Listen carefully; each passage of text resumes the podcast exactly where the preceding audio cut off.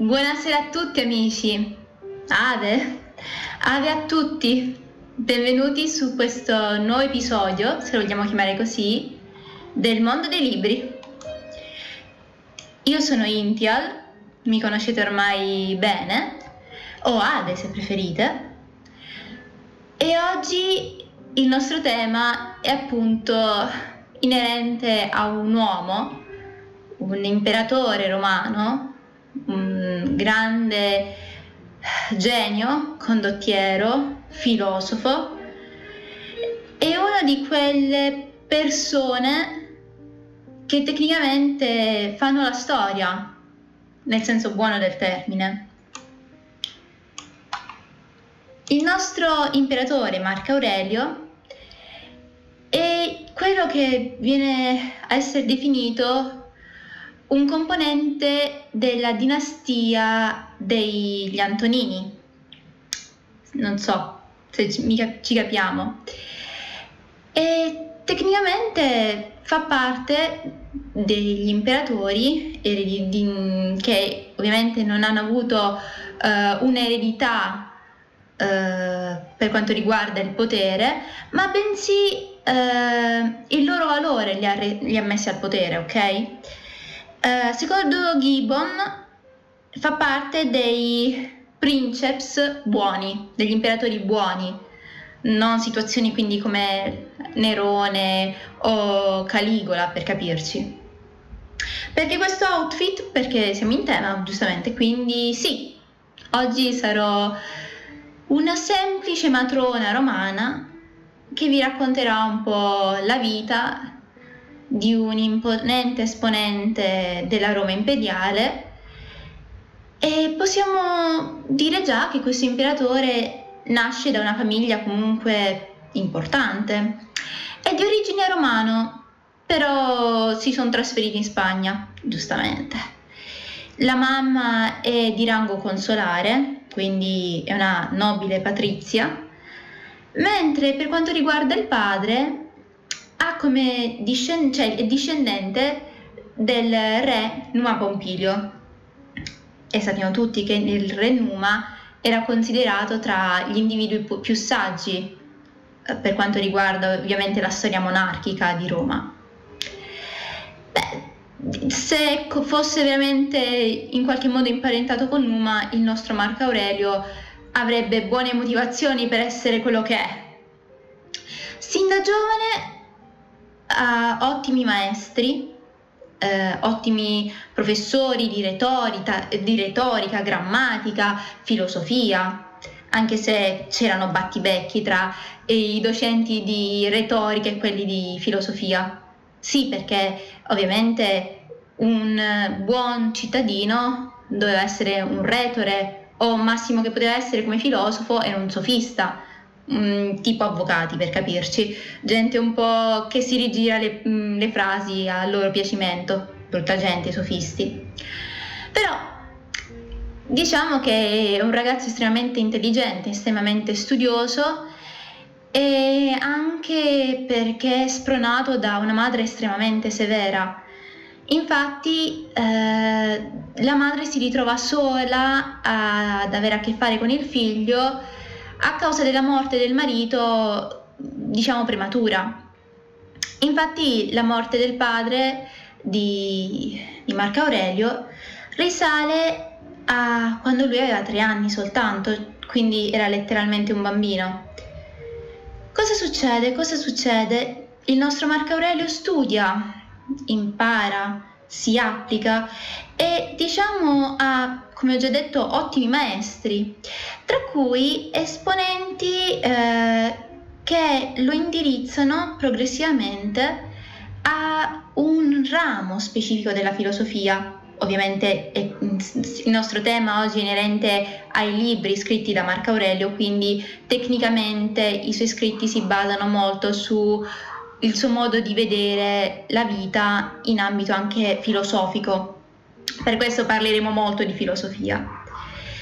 Eh, infatti il giovane Marco Aurelio si appassiona Uh, inizia a seguire le impronte di Apollonio di uh, Calcide e si vede come eh, su suo diciamo eh, sprono e, indica- e, indicazioni, le sue indicazioni, il nostro Marco Aurelio eh, inizia a, ad avere un rapporto stoico nei confronti della vita. Diciamo che il nostro buon imperatore benché saggissimo, intelligentissimo, favolosissimo, è tipo l'acqualete, Um, purissima, levissima, eh, eccetera, eccetera, per chi non conosce ovviamente la, la pubblicità, soffre parecchio, soffre parecchio in ambito sia emotivo eh, sia anche diciamo affettivo.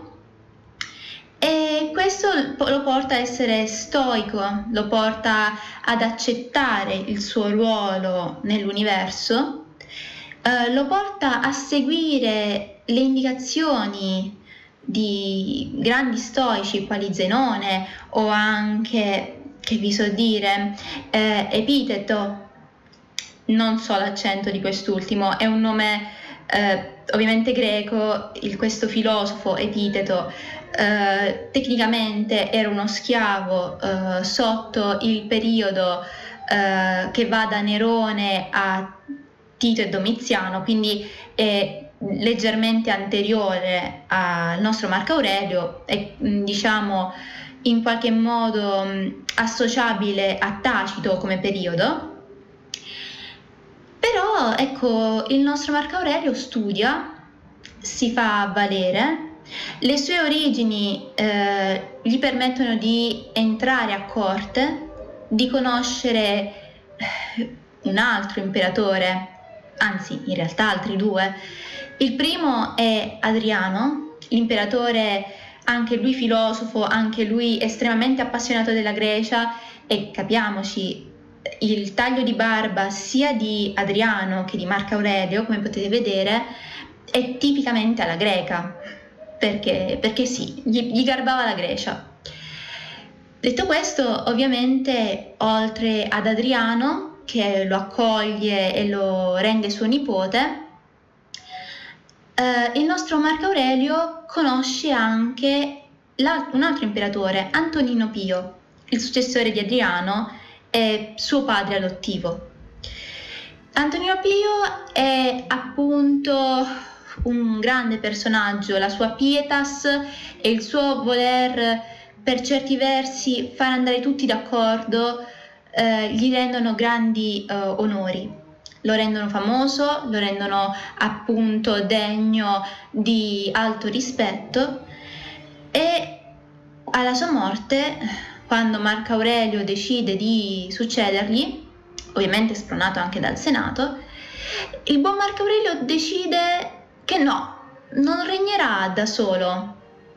Infatti, il buon Antonino Pio aveva associato a lui per certi versi un'altra figura, chiamiamolo fratellastro, Lucio Vero, anch'esso, eh, anch'egli estremamente importante come figura, eh, fratello, fratellastro di Marco Aurelio e tecnicamente per certi versi è lui affine, anche se non sappiamo molto di questa figura rispetto ovviamente a quella di cui stiamo trattando oggi. Detto questo, ovviamente questi grandi personaggi eh, fanno rendersi mh, mm, che il nostro imperatore tenda a rendersi conto che, oltre ovviamente al suo essere stoico, la corte non è un ambiente idilliaco. Beh, d'altro canto chi amerebbe stare in un posto dove tutti sperano che tu muori? Ed è quello che dice. Si rende conto di essere estremamente solo.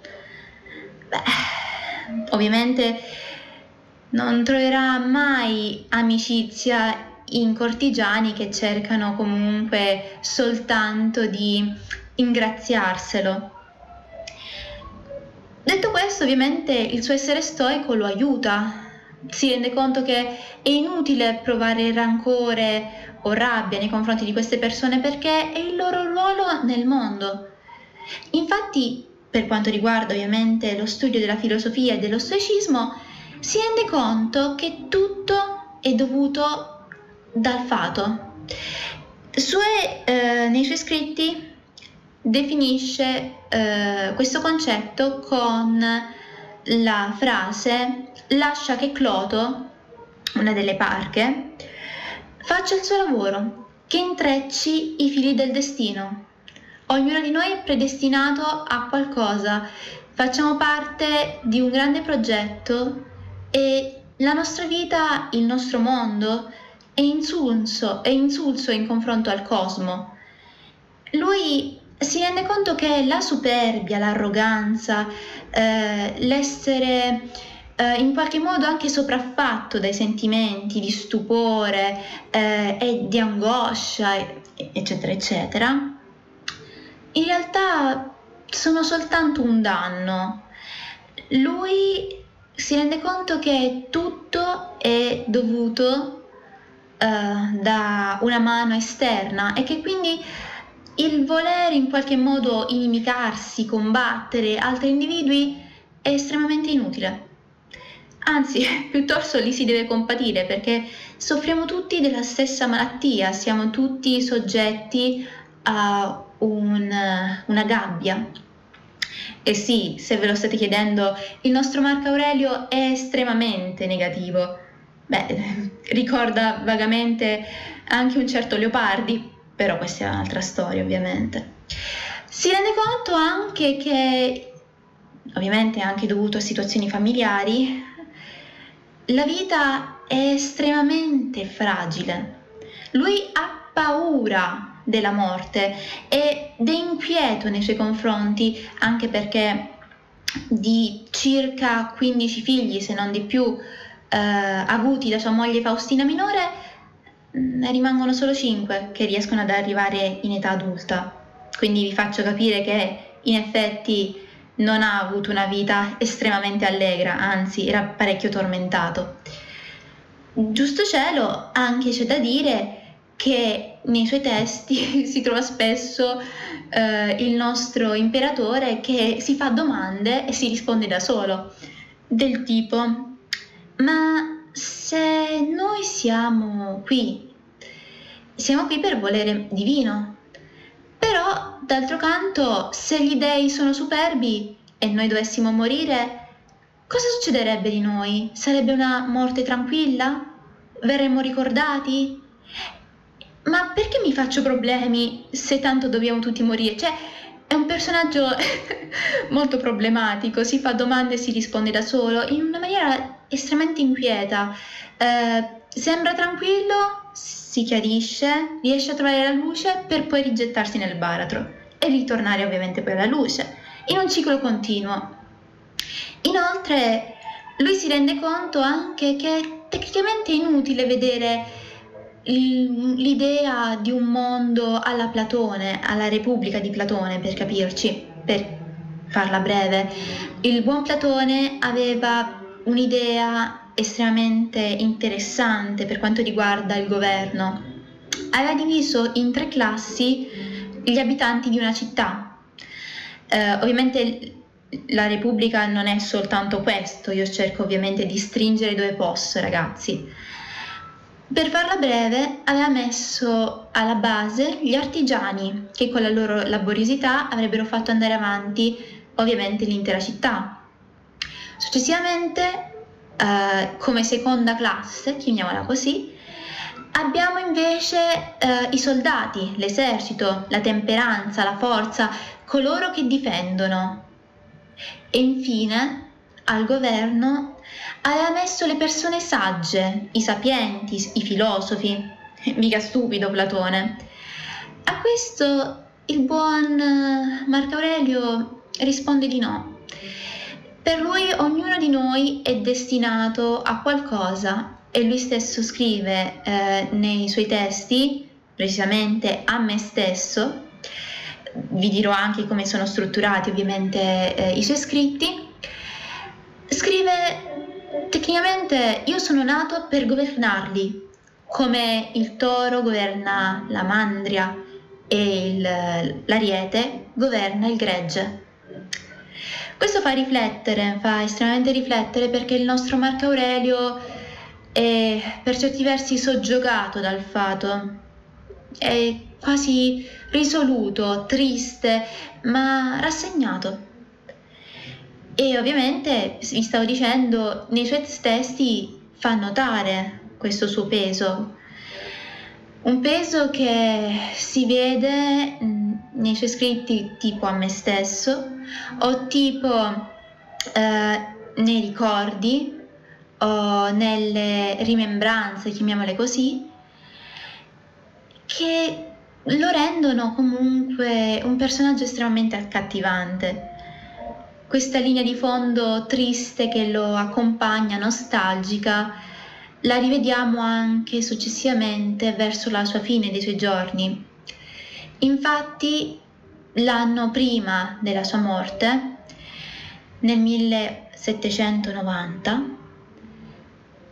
il nostro imperatore decide di scrivere un'autobiografia. Qui lui ringrazia tutti, i suoi genitori, sua madre, ah, benché severa, suo padre che tecnicamente non ha mai conosciuto perché era piccolo, ma che lui dice di ricordare e lo ringrazia per avergli insegnato la virtù dell'essere un combattente, dell'essere un bravo cittadino. Ringrazia i suoi maestri mm, partendo da personaggi eh, del tipo eh, Erode Attico, finendo a Frontone, ovviamente entrambi maestri di retorica, e diciamo tra di loro mm, molto, mm, come dire, galli nel pollaio, si pizzicavano a vicenda.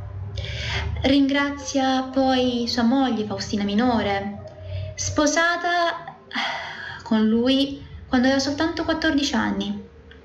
Ringrazia suo padre adottivo, Antonino Pio.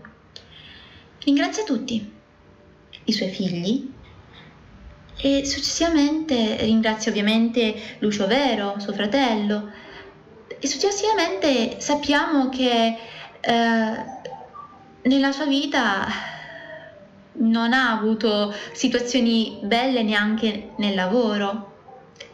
Ha dovuto combattere contro i Marcomanni in territorio germanico, mentre suo fratello combatteva i Parti, una spina nel fianco, francamente, che il, l'impero romano si porta fino alla fine.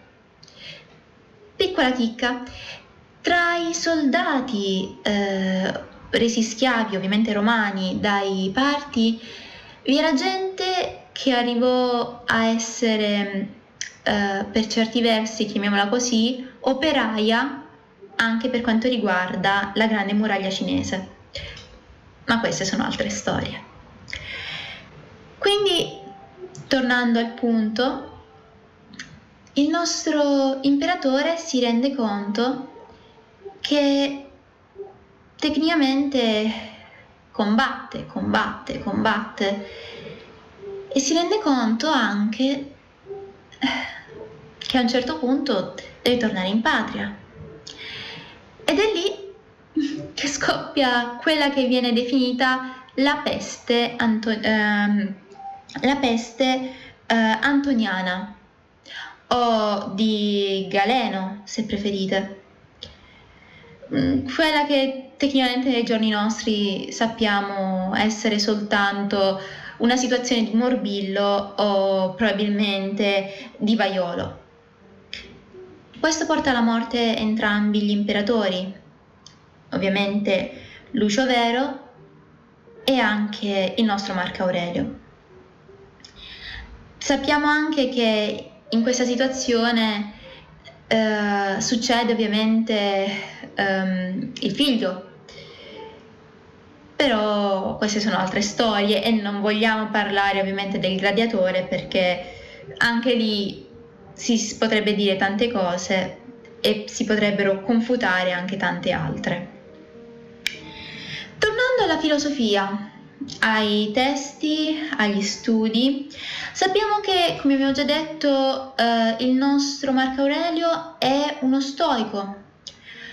fa parte del gruppo di studiosi, di stoici, facenti parte alla scuola ovviamente romana, il neostoicismo, volendolo chiamare così. Si rifà uh, il neostoicismo allo appunto lo stoicismo. Cos'è lo stoicismo? Lo stoicismo è quella linea di pensiero filosofica che nasce con Diogene il cinico, un individuo eh, che visse sotto Alessandro Magno, quindi periodo ellenistico, e che tecnicamente eh, era abbastanza cinico nel vero senso della parola cercava l'uomo, cercava la conoscenza, era curioso, coraggioso, ma non era l'uomo nel senso vado a cercare Tizio, Caio, Sempronio, ma cercava la, la coscienza dell'uomo, il vero essere dell'uomo e mm, diciamo non amava, era un po' borderline, non amava stare... Ehm, a banchetto con amici, non aveva neanche una casa, viveva in uh, quella che possiamo dire un otre, un vaso e si associava appunto ai cani, da cui il termine chiune, cinico. E quindi sì, quando noi diciamo magari a un nostro amico sei un cinico, in realtà gli stiamo dando del cane. Però vabbè, queste sono altre storie. Da qui giustamente eh, arriva a propagarsi questa linea di pensiero che è eh, l'allontanarsi dalle sofferenze, dai sentimenti, da tutto ciò che può in qualche modo perturbare l'individuo, che deve essere invece freddo per certi versi, ehm, tranquillo nel suo essere pacato, freddo nel senso roccioso, nel senso eh, impassibile di fronte a tutto e a tutti. E in fondo è quello che fa anche il nostro Marco Aurelio. E ovviamente questa situazione porta anche a scontri tra filosofi, come abbiamo già detto, infatti, eh, il buon Erodo, ehm, scusate, il buon eh, Erode Attico, che era uno dei maestri del nostro Marco Aurelio, era una delle più grandi figure di retore eh, e estremamente ricco anche grazie a situazioni un po' inerenti all'usura, però ecco, preferiva invece che i soliti uh, vecchi, chiamiamoli così, cinici, preferiva loro le figure, come abbiamo già detto, uh, dei sofisti, quindi individui che uh, nel giro di, um, ribaltando ecco una frase, riuscivano a ehm, in qualche modo a far sembrare, diciamo, da, dal bianco riuscivano a far diventare il concetto nero.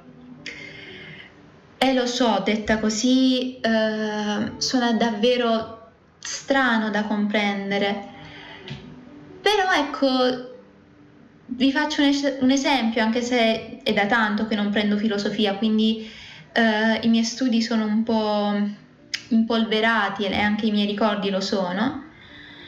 Uh, un buon uh, sofista avrebbe detto a una persona che uh, avesse definito questo velo bianco, in realtà il bianco non è un colore e in realtà sono i tuoi occhi a farlo vedere bianco, in realtà è un colore panna che però ha delle sfumature grigie, quindi in realtà è più tendente al nero. Quindi questo tessuto è nero. Benché tecnicamente siamo tutti d'accordo che sia bianco. Ecco, mm, un'altra linea di pensiero filosofica, per certi versi avversa, però molto in voga anche questa a Roma, è l'idea dell'epicureismo, del chi vuole essere lieto sia, del di man non v'è certezza. citando ovviamente il buon magnifico Lorenzo per capirci. So che siamo in altri contesti, ma è giusto che ve ne parli.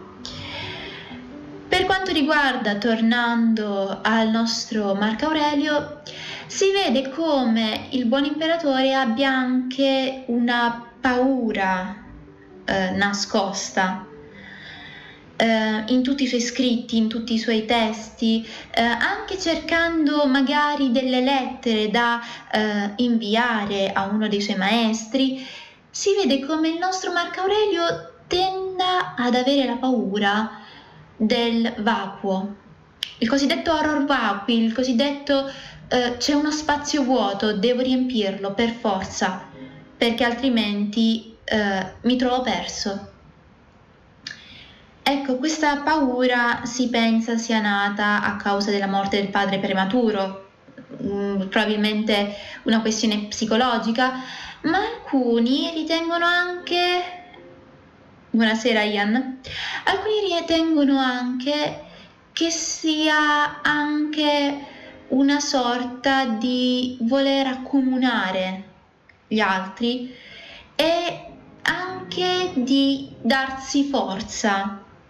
Infatti uno dei termini tipici dello stoicismo è anche l'avere il coraggio di resistere alle avversità, tipo uno scoglio che benché sotto il sole, sotto la pioggia, sotto le intemperie più estreme, resiste e non cede. Quindi ecco la figura di un uomo che sin da giovane soffre, vede un'infanzia problematica con sua madre che eh, estremamente rigida che lo trascura, lo lascia alla servitù invece di curarlo, benché ovviamente la madre di Marco Aurelio non si risposa dopo la morte del padre. E tecnicamente vediamo anche un uomo che successivamente alla scomparsa della madre viene adottato. Uh, Ok, lo faccio breve, Ian. Stiamo parlando della vita di Marco Aurelio e del suo essere un imperatore filosofo, quindi uno stoico, quindi un uomo che ha delle paure, benché molto forti, benché tecnicamente eh, sia reputato tra gli individui più saggi in assoluto. Eh, un ottimo imperatore, un ottimo condottiero, però è una persona estremamente sola es- estremamente timorosa e stava appunto dicendo come la sua vita in effetti desse adito a questi suoi timori. Uh, chiederei gentilmente se mi potete dire se la musica di sottofondo è troppo forte e contrasta con la mia voce. Penso di no, ma nel caso avvertitemi per piacere. Quindi, stavamo dicendo, um, alla morte eh, ovviamente viene associato ai parenti più prossimi che abitano sul Monte Celio e, ed è qui che lui scrive per esempio in uno dei suoi testi il mio Celio perché era la casa di famiglia per capirci Sì, esattamente Ian, perché l'idea della barba, eh, dato che tu hai scritto, eh, se non sbaglio, soltanto gli imperatori filosofi ehm, avevano la barba. Allora, tecnicamente sì. Ok, grazie Ian. Allora, tecnicamente la barba ehm, l'hanno avuta anche altri imperatori, perché era una moda. Però vedi, questa tipica barbetta, un po' da capretto, per, per capirci così, questa barba tagliata ai lati e tendente verso l'esterno, è tipica uh, dell'imperatore Adriano, che era filo ellenico, ma filo ellenico tantissimo, e di Marco Aurelio, anche lui fi- filo ellen- palesemente filo ellenico. Eh, infatti viaggiò per, anche per, come tutti in realtà, i grandi, mh, mm, facevano un viaggio di istruzione in Grecia, quindi eh, le usanze greche poi se eh, erano comunque piaciute all'imperatore, ritornavano nel suo stile. Ti dico che non è l'unico a farsi ritrarre con la barba perché abbiamo per esempio il figlio eh, di eh, Marco Aurelio che eh, si fa ritrarre anche lui con la barba, ovviamente più corta rispetto al padre, però ecco anche altri imperatori si fanno ritrarre barbuti. Il problema è che se tu vai a riprendere fonti quali il buon eh, Augusto, possiamo vedere come tecnicamente a quel tempo non c'era lo stile della barba, però ecco la barba è una cosa un po' particolare per Roma, ci sono periodi in cui va di moda e altri periodi in cui non va di moda. È un po', un po', come noi, ecco, con gli abiti, cambiano e scambiano. Però ecco, questa forma precisa che avete qui a fianco, no, aspetta, è così, ecco, scusate, ecco, questa forma specifica è tipica degli imperatori filosofi. Eh, un'altra cosa, il buon Marco Aurelio, dato che abbiamo detto che era uno stoico, eccetera, eccetera, salve Wally,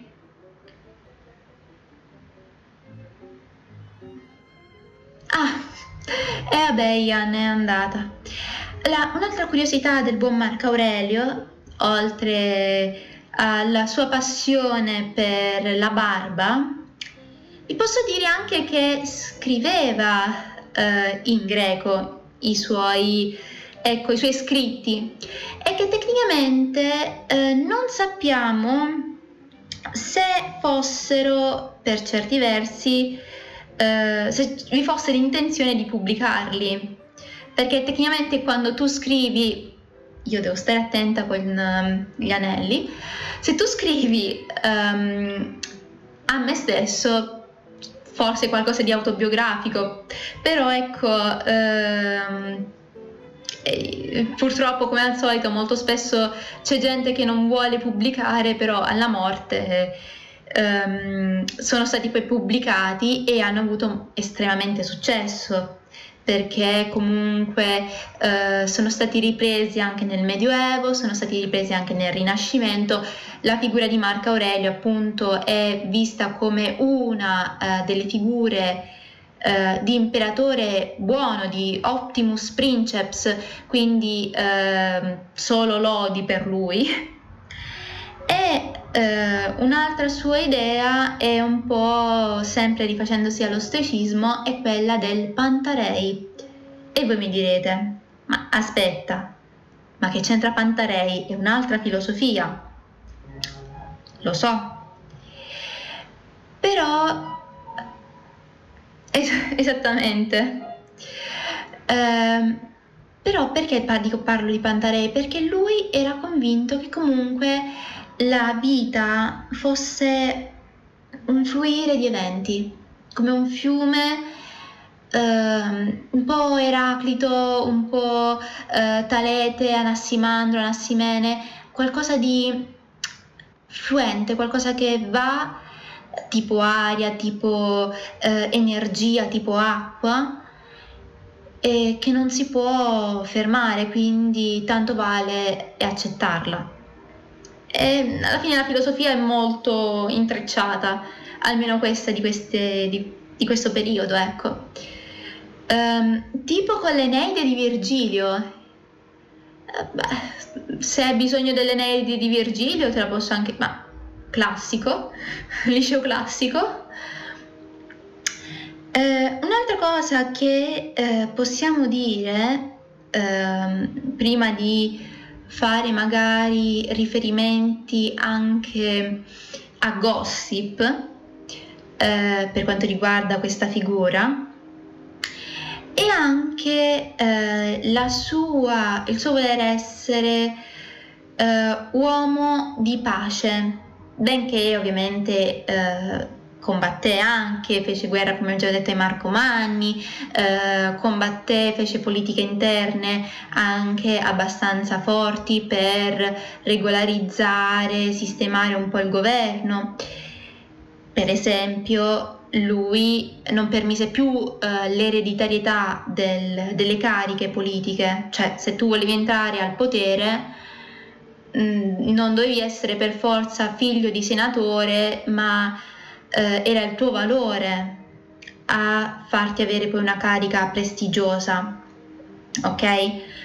Uh, quindi tecnicamente lui scardina uno dei principi fondamentali che nascono con Augusto e si protraggono fino ad Antonino Pio, cioè eh, il fatto che soltanto alcune classi elitarie potevano entrare eh, in Senato o comunque avere delle cariche.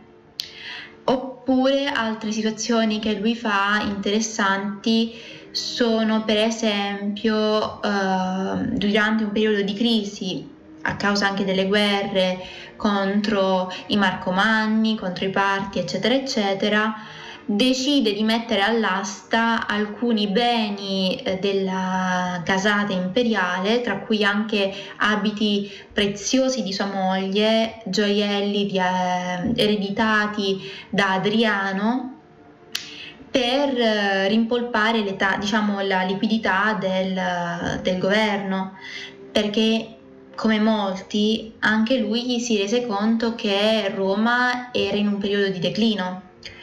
Quindi tecnicamente era il caso di eh, intervenire. E quindi abbiamo situazioni in cui appunto lui si rende conto che figure quali lo stesso Augusto ormai, come anche lo stesso Adriano, che comunque possiamo definirlo per via dinastica e antecedente a lui soltanto di un altro individuo, di un altro imperatore. Comunque ormai queste figure sono delle ombre, qualcosa che è passato, che comunque sono spiriti inquieti che non possono tornare, perché Roma è in una situazione di crisi, ovviamente dovuta anche, come abbiamo già detto, alle, alla peste, alle continue guerre, e quindi ha bisogno eh, di una mano e di un incentivo e di riforme. Quindi è un uomo estremamente all'avanguardia per questo genere di cose, come anche il fatto che lui è il primo a decidere, anche per volere appunto, diciamo fraterno, per quanto riguarda Lucio Vero, di eh, salire al potere non soltanto lui come singolo imperatore, ma di formare una diarchia e condivide con Lucio Vero tutte le cariche, a eccezione fatta di, del pontefice Massimo, ma perché, perché, tecnicamente poteva essere soltanto uno, è proprio una, una cosa specifica di Roma. E come il Papa, ce, ce, ce, ne può essere in teoria soltanto uno, poi vabbè, Medioevo, Antipapa, quelle sono altre cose, sono altre storie. Quindi ecco, è un uomo estremamente intelligente, all'avanguardia, duttile, pronto ad affrontare ogni avversità e che si ritrova, parlando un po' di gossip, ad avere una moglie che si narrano ovviamente le fonti, non, non, non sono io a inventarmi nulla, narrano che la moglie Faustina minore, figlia di Antonino Pio, un giorno si invaghì di un gladiatore. Perché sì, siamo comunque sempre a Roma e ricordiamo tutti cosa succede a Roma, eh, a, a, a Anfiteatro Flavio per capirci, Colosseo. E quindi eh, decide eh, sua moglie di rivelare al marito questa sua pulsione amorosa anche perché tecnicamente ha sognato di questo individuo e vanno, si consultano con eh, un oracolo per capire cosa fare eh, e a Marco Aurelio viene detto eh, lascia, eh, cioè ovviamente sacrifica tra virgolette eh, a tua moglie questo gladiatore e fa in modo che il, il sangue di questo gladiatore tocchi il ventre di tua moglie. Ovviamente questa è la forma romanzata per dire che il figlio uh, Commodo, mi pare che si chiami, penso proprio di sì, di Marco Aurelio, non è propriamente figlio di Marco Aurelio, almeno è un'ipotesi, però nelle fonti viene detto il figlio che nascerà dal, dal sangue di questo gladiatore e dal ventre di tua moglie eh, estremamente fertile sarà un guerriero eh, che lotterà e sarà e sappiamo tutti che Comodo era l'individuo che si travestiva da, eh, da Ercole e andava a combattere tranquillamente eh, nell'arena, quindi nel Colosseo, perché gli garbava. Un po' diverso dal gladiatore dove nell'arena ci entra soltanto alla fine. E, ehm, quindi un piccolo gossip del buon imperatore Marco Aurelio e della sua famiglia. Come per esempio altro gossip è quello che um, per associare a lui il buon Lucio Vero, eh, Marco Aurelio dà eh, in sposa a questo suo fratellastro una delle sue figlie. E qui partono gli inciuci, come si dice dalle mie parti. Però è una cosa abbastanza normale perché comunque i due non erano veramente imparentati, erano stati affiliati a, per, cioè per primo ovviamente ad Adriano e poi a, diciamo ad Antonino Pio, quindi era un modo da parte di Marco Aurelio di legittimare eh, il secondo imperatore. Quindi diciamo di creare questa diarchia che per quanto riguarda l'impero romano era straordinaria, dato che non era mai successo. C'erano state situazioni di associazioni, ma mai due imperatori nello stesso momento voluti insieme. Quindi ecco, è un personaggio, un personaggio che con carisma e con cervello che riesce anche eh, in situazioni che mh, mm, sembrano assurde, cioè per, per, a quei tempi a, Ro- a Roma non si sarebbe mai aspettato una cosa del genere. E volendo parlare sempre di filosofia, diremmo che per quanto riguarda Marco Aurelio, con Marco Aurelio si conclude lo stoicismo, il neostoicismo, volendolo chiamare così, um, per, diciamo, per, per Roma.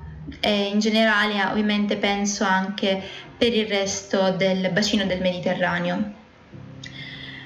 Perché in effetti poi abbiamo altre situazioni di filosofia che si vengono successivamente a creare che sono con Plotino e con il neoplatonismo ehm, altri universi ehm, che non toccano più l'essere eh, umano eh, come creatura che è soggetta al caos, e, mm, ma bensì altri, altri fronde, altre, altre diramazioni della cultura.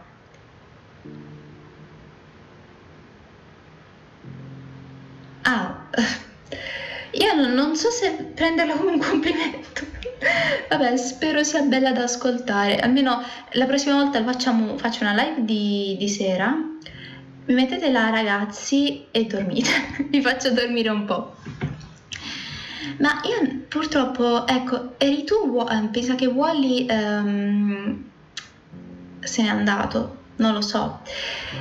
Però mi ricordo che c'era un ragazzo che mi aveva chiesto di Marco Aurelio, di parlare di Marco Aurelio, quindi se ci sono domande uh, che posso risolvere, Va bene, grazie Ian, gentilissimo. Sono, sono calmante. Io sto morendo, ho voluto fare questa cosa di vestirmi da... cioè ho provato a vestirmi da romana, ma sto morendo, giuro, fa caldo. Una stanza chiusa con veli e tugni, no, non lo farò mai più. Ah, ok, va bene. Quindi ecco, abbiamo detto di queste situazioni un po'... Sembra la Madonnina, in realtà guarda, ti faccio vedere una cosa. Aspetta. Aspetta. Ah.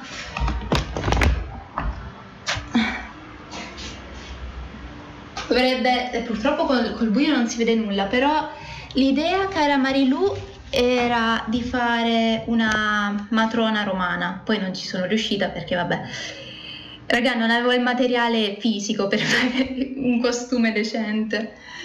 Quindi è un costume brutto, però ho provato, ho provato.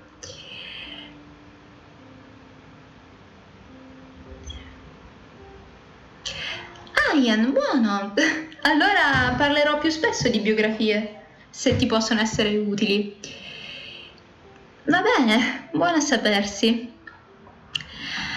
Quindi, ecco, siamo tornati su un argomento un po' così, un argomento di un, di un personaggio bislacco.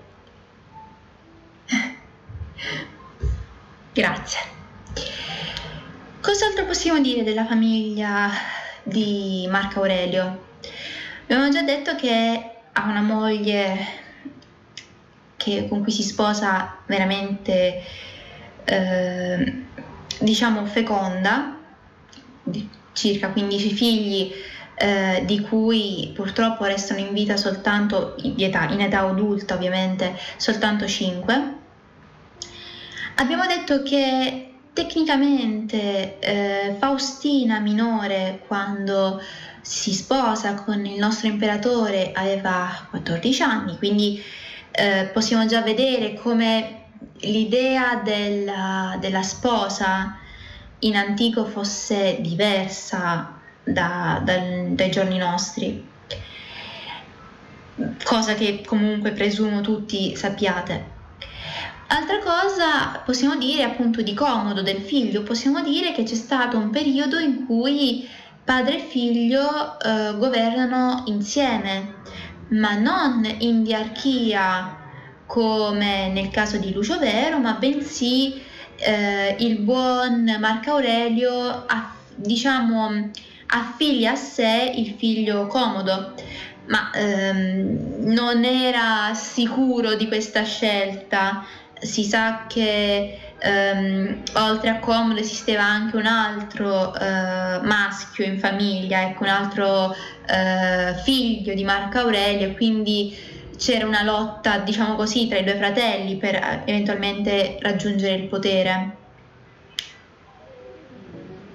Sì, Ian, ma eh, tecnicamente comunque la, questa cosa dell'alta mortalità infantile era eh, soggetta anche all'idea che comunque la donna per il ruolo che doveva avere doveva essere appunto feconda.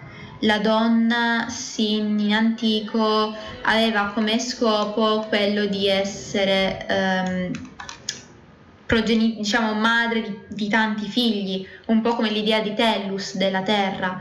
La terra in madre di tanti figli, così doveva essere la donna era il compito della donna, il, l'apice del, del, suo dovere di, di femmina, per, mettetemi questo termine un po' eh, aggressivo, era appunto partorire. Era il clou della vita delle, delle fanciulle.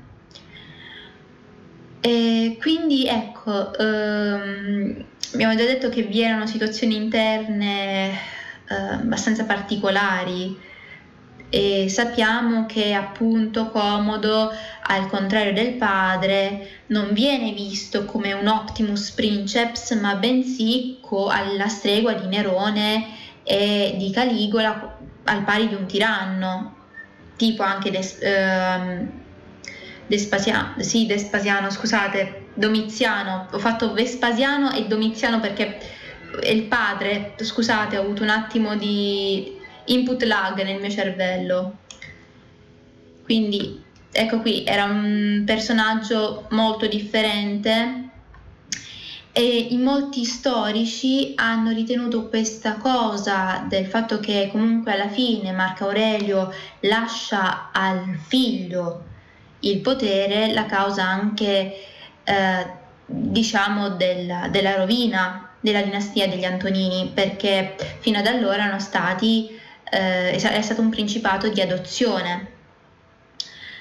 Quindi questa era la situazione abbastanza, era una situazione abbastanza anomala dopo tanti anni di regno di individui valorosi e competenti. E, ehm, ovviamente abbiamo anche di comodo situazioni di damnazio memorie, però non è questo il, il luogo adatto. Invece, per quanto riguarda il nostro Marco Aurelio, piccola chicca archeologica, sapete perfettamente che vi è la statua equestre di Marco Aurelio appunto a cavallo. E non so se tutti voi sappia, sapete che eh, questa statua bronza, è, do, bronza dorata non è stata buttata giù successivamente dai cristiani perché si riteneva fosse invece una statua equestre di Costantino. E in testi quali eh, diciamo archivi papali e eh, bolle mh, mm, rifacentisi eh, anche a un certo Michelangelo Buonarroti, si attesta appunto che vi fosse una statua equestre di Costantino e non di Marco Aurelio. Poi ovviamente gli studi hanno detto no, guardate, eh, è in realtà Marco Aurelio.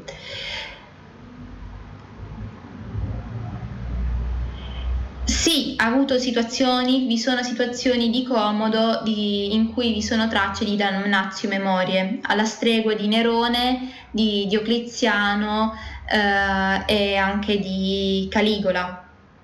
Era visto comodo come un tiranno, come un pazzo, tecnicamente un imperatore che andava, scendeva eh, nell'anfiteatro Flavio per esempio e andava a combattere le bestie eh, non era ben visto dal Senato, anche perché Comodo aveva atteggiamenti completamente diversi dal padre, mentre il padre era convinto che comunque l'individuo umano, Marco Aurelio era convinto che l'individuo umano non fosse altro che una pagliuzza in confronto al cosmo e che quindi la sua arroganza nel reputarsi divinità in realtà fosse appunto arroganza e che in realtà l'uomo non valesse tutto questo granché che invece si, lui si attestava, invece il figlio ha vere e proprie scatti, chiamiamoli così, di superbia, cioè, alla, ripeto, alla stregua ehm, di eh, individui quali Nerone. Cioè, non, non, e per carità, ovviamente ehm, questo è quello che ci raccontano anche gli storici, quindi c'è da dire che non sappiamo 100-100 la mentalità dei presunti dittatori presenti eh, a Roma sotto titolo di imperatore. E ripeto, eh, Caligola, Nerone, ehm, Domiziano e Comodo. Però sappiamo che eh, queste figure eh, non sono state ben viste dalla classe dirigente dagli scrittori, quindi eh, magari hanno un po' stravolto perché magari gli scrittori erano di parte, magari la classe dirigente era di parte, però un minimo di fondo di verità ci deve essere. Non, non si sarebbero inventate cose se no così a random. Almeno, ecco, questo va detto. Eh, tant'è vero ecco, che io per esempio la conferma di Comodo eh, che andava mh, mm, vestito con soltanto la leontea, non so se avete presente cos'è, comunque è, è la, la, pelliccia di leone, poi il resto nudo, nel, mm, nel foro, sì nel foro, nel, mm, nel Colosseo, abbiamo conferma di questa attestazione anche per quanto riguarda alcune sculture presenti e sappiamo anche che lui si riteneva al pari di Ercole, quindi eh, qualcosa c'è sotto. Comunque, bene, bene, bene, bene, bene, bene. estremamente interessante. Uh, quindi, cosa manca da dire per quanto riguarda questo personaggio? Abbiamo parlato dei figli, della moglie, della moglie che veramente, vabbè, Faustina, datti una calmata, cioè, beata lei, però in realtà no. Ehm, possiamo dire eh, che tecnicamente ovviamente tutti i legami che il buon imperatore ha avuto nella sua vita sono sempre stati abbastanza agrodolci, nel senso che sempre stato quell'alone di tristezza perché, ripeto, il padre è morto da giovane, cioè lui aveva tre anni e benché lui dica no, no, ricordo mio padre, ma gli è sempre questo, questa sensazione di bugia perché giustamente è infattibile. Poi abbiamo i figli che muoiono eh, o chi resta non è propriamente sano, chiamiamolo così. Abbiamo la corte che non aspetta altro che un passo falso la moglie che mh, mm, si diverte, mh, mm, si fa garbare, scusate il termine toscano, mm, comunque eh, pensa invece che al marito, pensa eh, ovviamente ai gladiatori. Quindi ecco, anche gli stessi maestri sono figure, come abbiamo già detto, Frontone, eh, che è stato veramente una delle figure più importanti per Marco Aurelio, sono figure diciamo ombrose, grigie sullo sfondo. Ovviamente abbiamo situazioni in cui eh, Marco Aurelio gli scrive, gli parla, eh, cerca di avere un dialogo con loro, però eh, rimangono sempre, cioè magari anche creando dei legami, però rimangono sempre um, distanti. E, tant'è vero che il nostro Marco Aurelio non ha dei tutori fissi, chiamiamoli così, non ha degli insegnanti fissi, ma tende ad averne più di uno, nei vari, abbiamo, ce ne sono diversi. Avevo scritto qua l'elenco per dirvi. Uh, c'è Frontone, c'è uh, Diogreto, uh, c'è Alessandro eh, di, eh, Cotier, di Cotieno, ehm, Apro, ehm, Proculo, ehm, Erode Attico, eh, poi Apollonio di Calcide, cioè ne ha diversi, ne ha veramente diversi e tutti con le loro idee ehm, che per certi versi disorientano il nostro Marco Aurelio, tanto è vero che lui non avrà mai una spinta forte di stoicismo. Lui segue lo stoicismo, ma non è stoico al 100% perché lui ha paura. Lo stoico non deve aver paura, lo stoico è appunto una pietra che non sente nulla. Lui invece ha timori, ha horror vacui, ha eh, ansie che lo affliggono. Quindi il non avere anche una figura come maestro di riferimento por- precisa, intendo, porta il nostro imperatore a essere confuso anche per quanto riguarda la sua filosofia. Per esempio, volendo continuare, ehm, abbiamo parlato di Epiteto, questa figura di filosofo presente nel periodo che va da Nerone a Domiziano, ed era uno schiavo lui tendenzialmente che poi ovviamente venne liberato, fece scarriera ad, eh, a scuola, ad, eh, comunque in Epiro, però ecco per Epiteto eh, l'idea palese di differenza tra status eh, e status, eh, tra individui e individui, eh, quello che si poteva fare, quello che non si poteva fare era molto molto pesante, magari anche dovuto al suo essere stato schiavo rispetto a eh, Marco Aurelio che tecnicamente, benché facendosi il cosiddetto, mm, comunque facendosi tan- facendo tanta fatica per arrivare, comunque ebbe pronto, tra virgolette, cioè l'essere imperatore.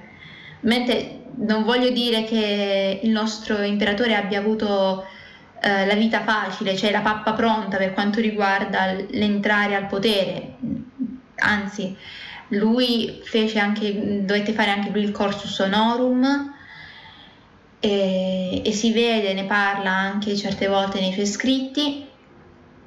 Sappiamo che per un certo periodo non ebbe neanche ruoli di estrema importanza, Uh, per esempio venne investito della carica di, triumve, eh, di triumviri del, per quanto riguarda il triumvirato uh, che batte moneta, però era una carica minore rispetto a quella di uh, magari un consolato, ecco, cioè per dire.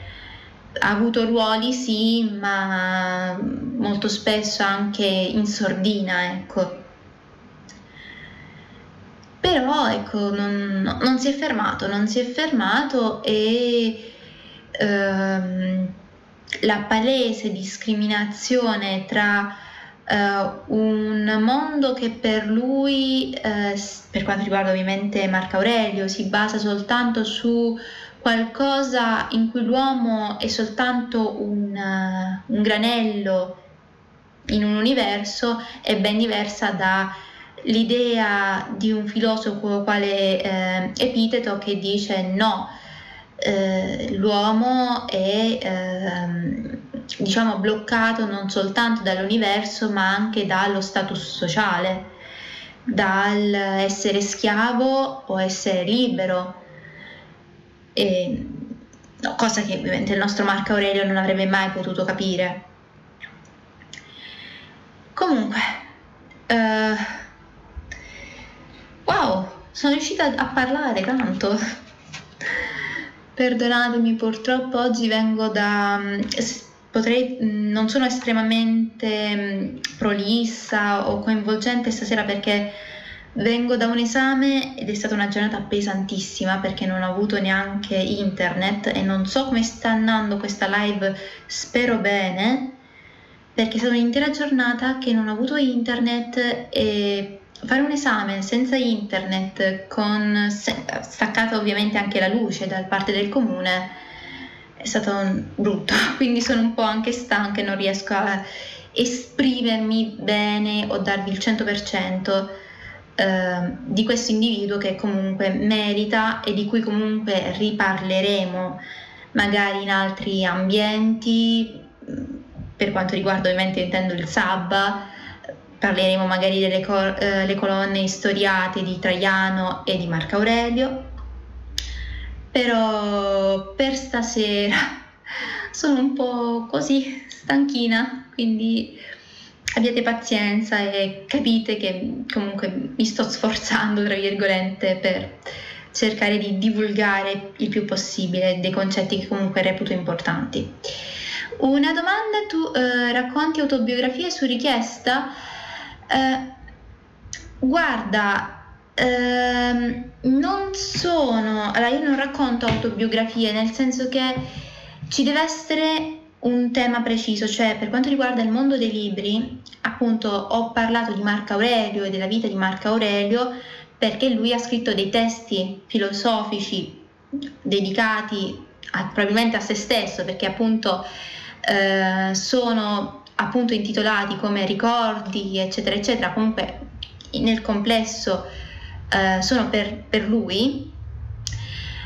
Però ecco, se c'è magari, eh, che ti so dire, la vita di Montale, ti parlo degli scritti di Montale, però ti cito anche il fatto che lui eh, fosse uh, un ragazzo tendenzialmente amante della musica, amante, tant'è vero che nei suoi scritti abbiamo più volte riferimenti a eh, sinfonie, a musicisti, Beethoven, strumenti musicali e che poi successivamente per volere del padre eh, venne indirizzato a ragioneria, se non sbaglio, e quindi dovette cambiare ambito, eccetera, eccetera, allora in quel caso Ian sì, cioè ti parlo dell'autore e ti parlo ovviamente dei testi.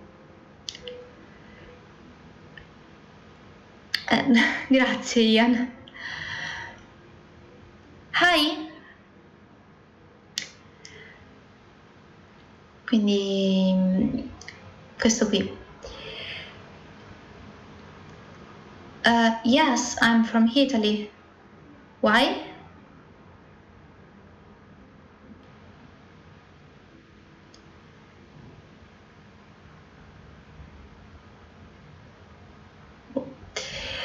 Comunque, uh, direi che per quanto riguarda Marco Aurelio, l'unica cosa che manca e che accenniamo dato che ci siamo e poi Oh, thanks. Thanks. Uh, I have pleasure to understand this. Thank you. well, it's not obvious, but I think uh, my country is wonderful, but it's my country, so um, I have um, um, I have a little problem for for this.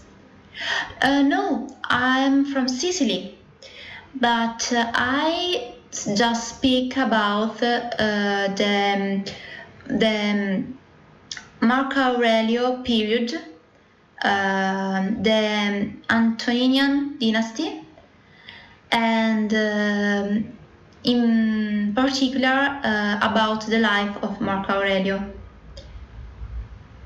Ah, un pochino patriottismo, sì, però pochino, non sarebbe, non sarebbe giusto. Uh, um, I'm not Greek. I try to become um, a lady of uh, ancient uh, or Roman ancient period, non Greek. Um, I try, I try. For me, is really difficult because I don't have. Um, um, oh, what what is this? The emote? I, I don't understand the emote, but okay. Um, Raga, io non parlo bene inglese, sto facendo molto shish, aiuto, help me, I, I have a problem with English, I, I try.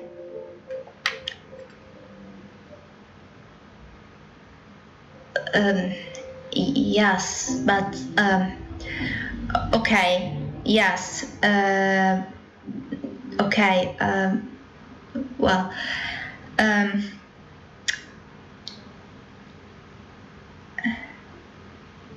Ah, oh, okay. Thank you. Thank you. Uh, I just uh, just try. Oh well, uh, Sicily was uh, Greek, uh, P- Punic, um, Roman, uh, Hispanic. Is, is, Sicily is the world. Is all of country Ian, per piacere non ti ci mettere anche tu, mi, mi viene il panico. Va bene. Vabbè, ah, no, perché devo fare il B2.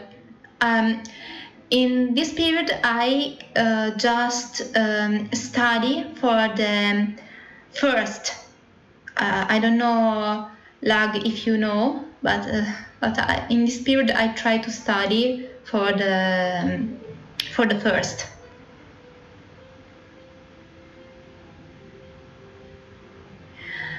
Oh madonnina, ora fanno la guerra per il, la Grecia e per la... per... Vabbè. Mio caro Marco Aurelio, dimmi Marco Aurelio, ma perché con la Grecia, tu con la, quella barba? Ma un po' un po' come Augusto. I speak with Marco Aurelio.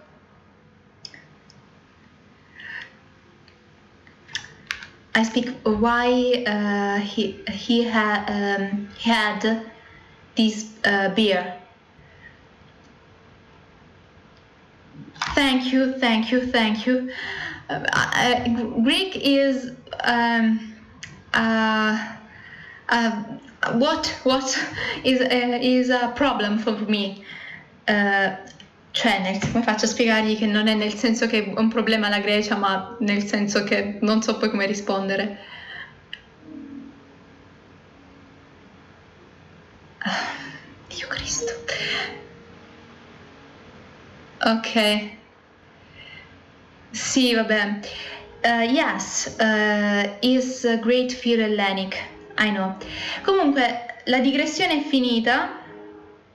Uh, now I can talk about uh, uh, about the the story historia I, don't know the term uh, comunque si parlerà ora della colonna istoriata di Marco Aurelio Cos'è una colonna istoriata? Probabilmente Ian, che sa tante cose per quanto riguarda storia dell'arte, lo saprà meglio di me. Per quanto riguarda le colonne istoriate, sono appunto due, eh, inerenti a eh, Marco Aurelio e a Traiano, e narrano appunto delle vicende inerenti alle guerre fatte da questi due imperatori. La prima risale intorno, cioè la prima, quella di Traiano, risale intorno, se non sbaglio, al 1000, eh, sì, al, 1000, al 112 112, 117, non ricordo, comunque siamo intorno a, agli anni 20, chiamiamoli così. Mentre per quanto riguarda eh, invece eh, la colonna di... Eh,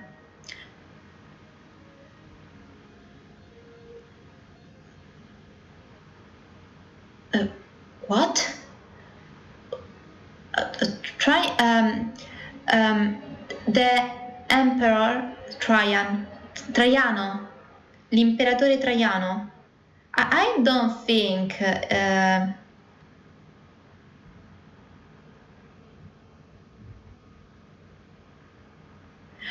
Grazie Ian, io ti voglio bene, mi hai salvato la vita, mi stava venendo l'ansia. Sì, Tecnicamente stiamo parlando di, delle colonne che entra, in entrambe le colonne ci sono scene di guerra. Uh, per quanto riguarda Traiano abbiamo scene inerenti alla battaglia d'Acia, exactly uh, lag, uh, and Dacia, Dacia's War. Um, and, e, um, per quanto invece riguarda il buon Marco Aurelio abbiamo eh, situazioni in cui ehm, vi sono storie inerenti alla, alla guerra contro i Marcomanni. Si può vedere come in entrambe le colonne vi siano anche descritti fatti miracolosi e si può vedere anche come nella colonna di Marco Aurelio vi sia molta più cruenza anche perché si iniziava proprio in questo periodo, come abbiamo già detto, a vedere il declino di Roma e con questo ovviamente eh, anche la paura verso lo straniero. Uh, thank, thank you. Uh, but is there a problem for me because you uh, speak in English and uh, I I am Italian, so I don't know if I can speak in Italian and then in English. I, I'm oh it's so tragic for me. It's so tragic. Ok, quindi uh, Ian, ma i, ok Ian, uh, quanto ti devo? perché non lo so, ma perché mi sono trovata in questa situazione? Aiuto! Allora, ok.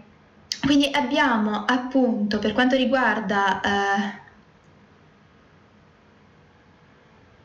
Uh, ok, ok, yeah, uh, you can, you can. Oh, don't don't worry. Ian is uh, our hero in this time.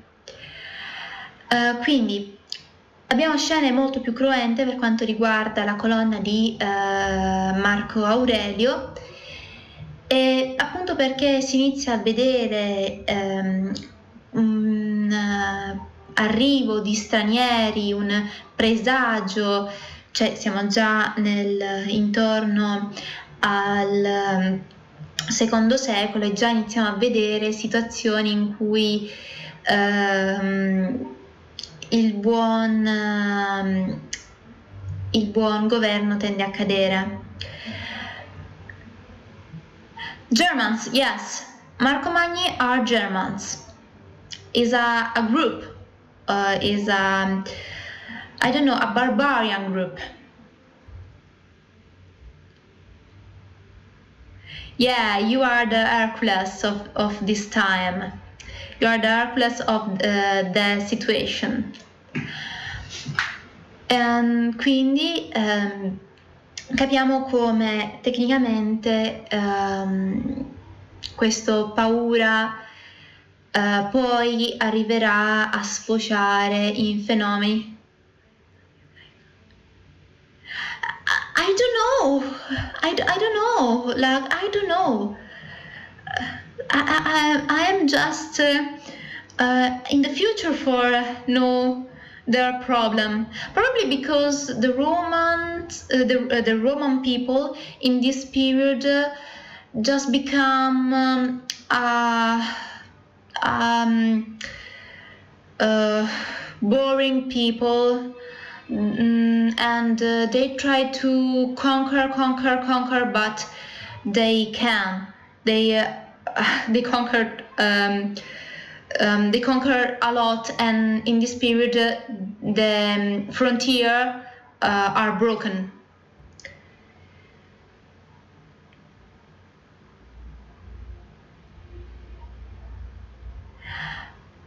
Uh, lag. Um, Hey, you agree, Ian, but there is a problem.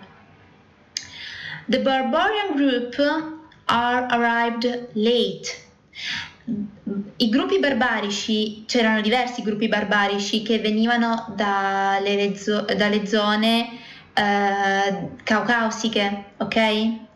Quindi tecnicamente si spostavano e sempre nuovi gruppi, sempre nuovi gruppi e a un certo punto magari riuscivi a conquistare per un periodo, però alla fine la, le frontiere sono cadute, non ce l'hanno più fatta, anche perché eh, con tu, cioè, tu immaginati eh, i romani che a un certo punto si erano dati anche alla, alla mollezza, cioè nel senso ehm, a un certo punto il corsus honorum non aveva più un peso così importante, quindi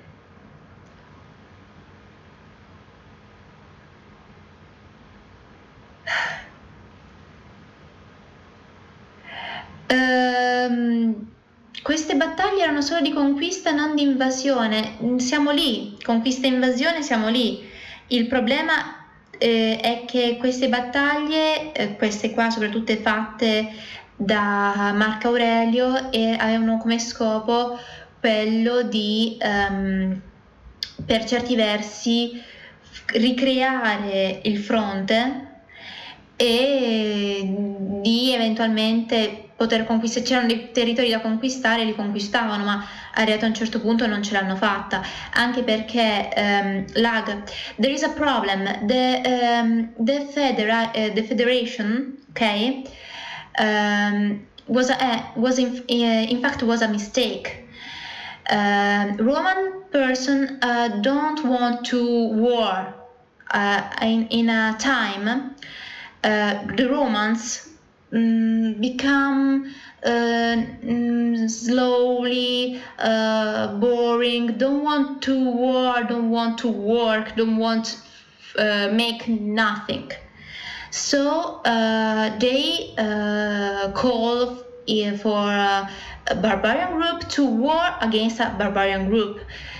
Uh, and this is the broke the, this it's mm, it's broke all the rule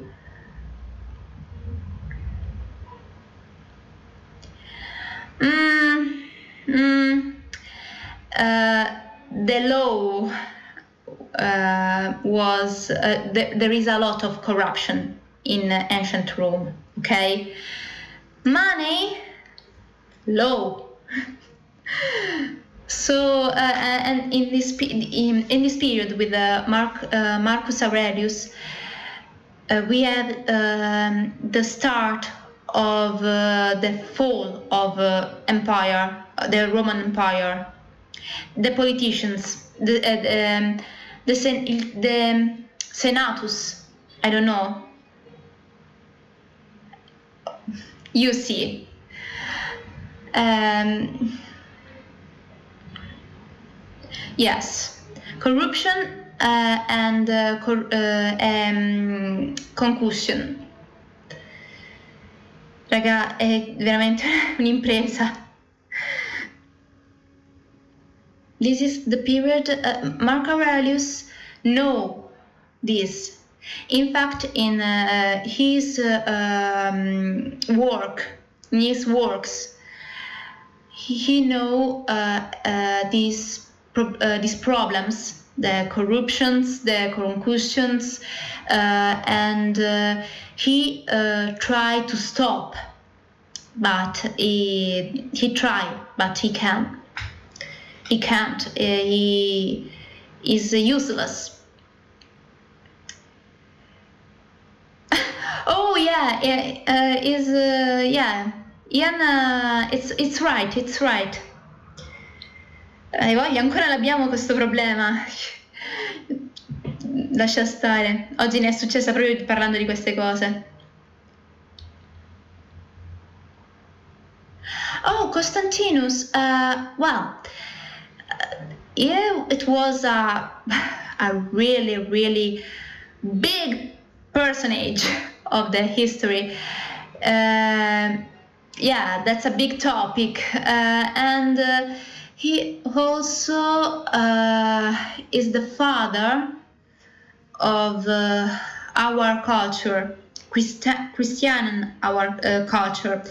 Because, for example, in Italy, we have um, um, a sculpture of Marco, uh, Marco Aurelius with uh, his horse, and uh,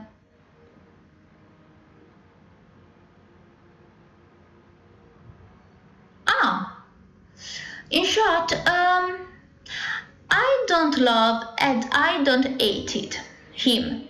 It's for me is um, okay it's a personage. It's like uh, Julius uh, Caesar is like uh, uh Napoleon is like uh, uh, Churchill is like is a personage. I prefer other um, other people other characters other personage but I don't hate him I don't love him. It's, it's, it's this. I don't know. Ian, what do you what do you think about uh, this character, this personage?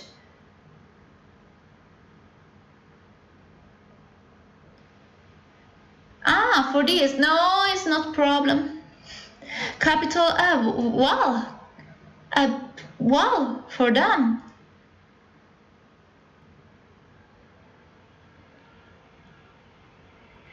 Uh, Ian, devi essere duttile. Quello che diceva Marco Aurelio, you, um, you become like a fluid. I think he's Greek. Yeah, yeah, yeah, yeah. He's Greek, he's Greek. And um, in. Um, uh, sorry. Uh, do you live near? Uh, oh, from? Oh, fantastic! Wow, wow. You're from Athena? Um, Athena. Um, Athena. Uh, in uh, in um, modern English is Athena. I think I don't know. In modern English, the um, capital of your country um, was was the term uh, was spelling. Oh, lag. We love you. Thank you. I'm just an archaeologist. Yes, but in uh, in Greek, I, I speak in, uh, in, in Greek, Ian. I study Greek in when I was young, um, and uh, Old Greek. I study Latin and Old Greek.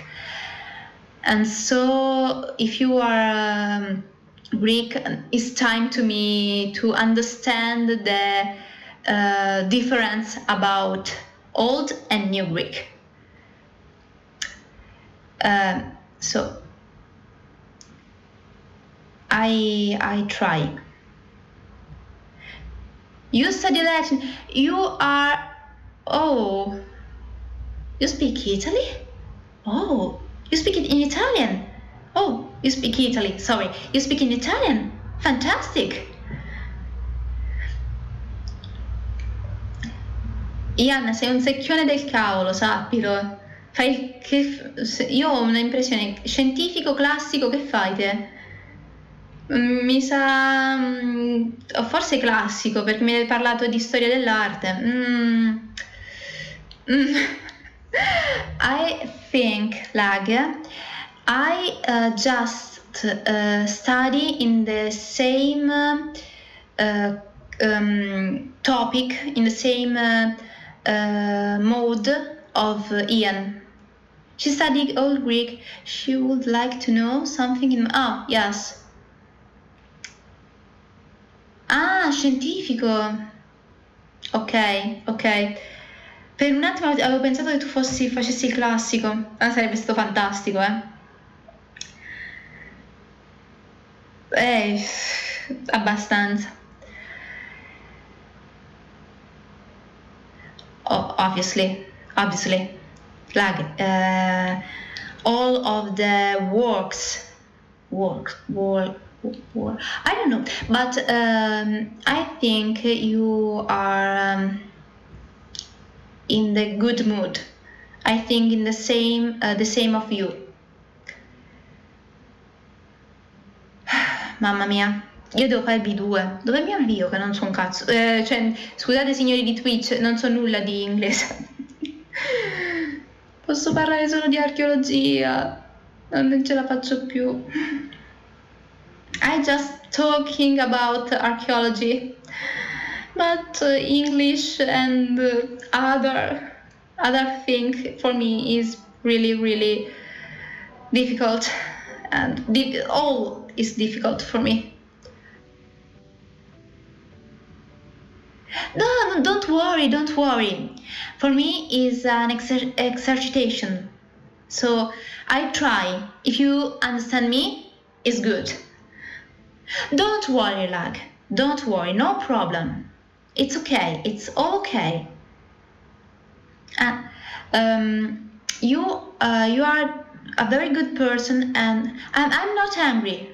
I'm not angry. I uh, speak. Uh, I really have a problem in English because my teachers, my English teachers, are re- are, are very bad to uh, teach the the language. So I try. I try and you in the, in this time help me really really um, a lot you help me a lot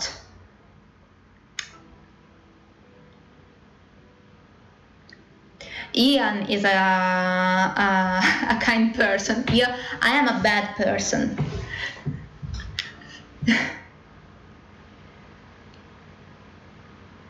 thank you, thank you so much. Well, I don't know, but I think uh, I can't stop the life. Or if you have a question or if you want to speak uh, of other other things, we can.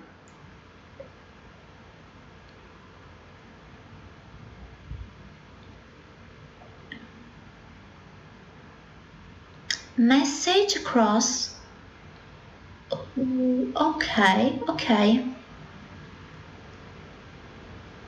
Comunque, Ian, lo dico anche in italiano. I, uh, I, just, I just want. What you want? Oh, thanks. Oh, lag. Uh, God bless you too, dear.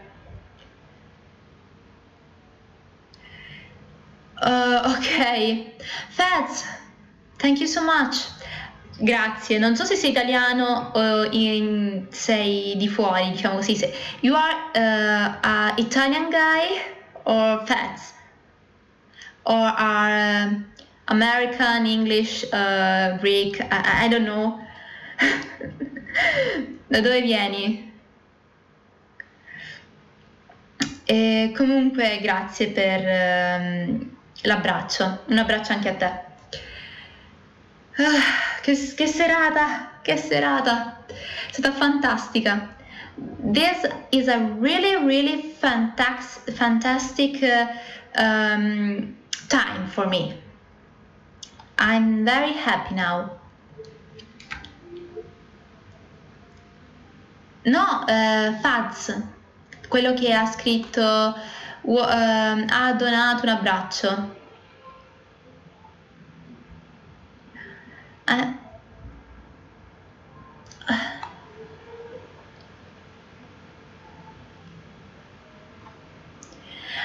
I'm Greek.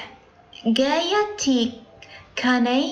Caneis uh, e, can, e punto di domanda, quindi è domanda, è is a question, no?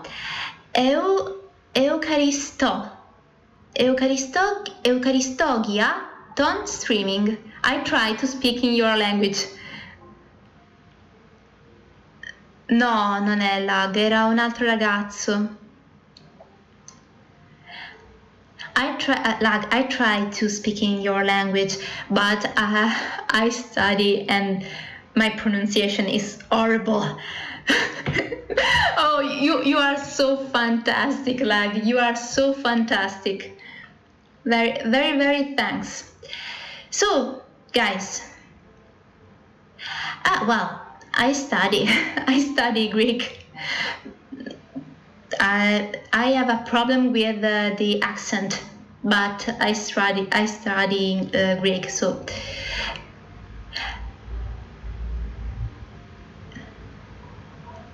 Ok, and to scappi, va bene. Lag, I think um, I can stop the, um, the, the, the stream because I uh, I um, finished my my theme uh, about uh, Marco Aurelius. So uh, if you want to go uh, in, other, in another um, uh, in another streamer, you can. Buonanotte, see you soon and thank you so much. Buonanotte a tutti ragazzi, io la chiudo qui, ho fatto questo streaming un po' così, però è stato estremamente piacevole. Buonanotte anche a te Ian. Ci sentiamo magari dalle, dalle, altre parti, tanto mi hai visto su Discord, eh, se vuoi, siamo, sono lì. E un bacione infinito, ti voglio bene anch'io. Notte a tutti, eh, buon proseguimento e ci vediamo sabato um, con qualche tema archeologico di cui mi, mi inventerò qualcosa. Un bacione a tutti, ciao!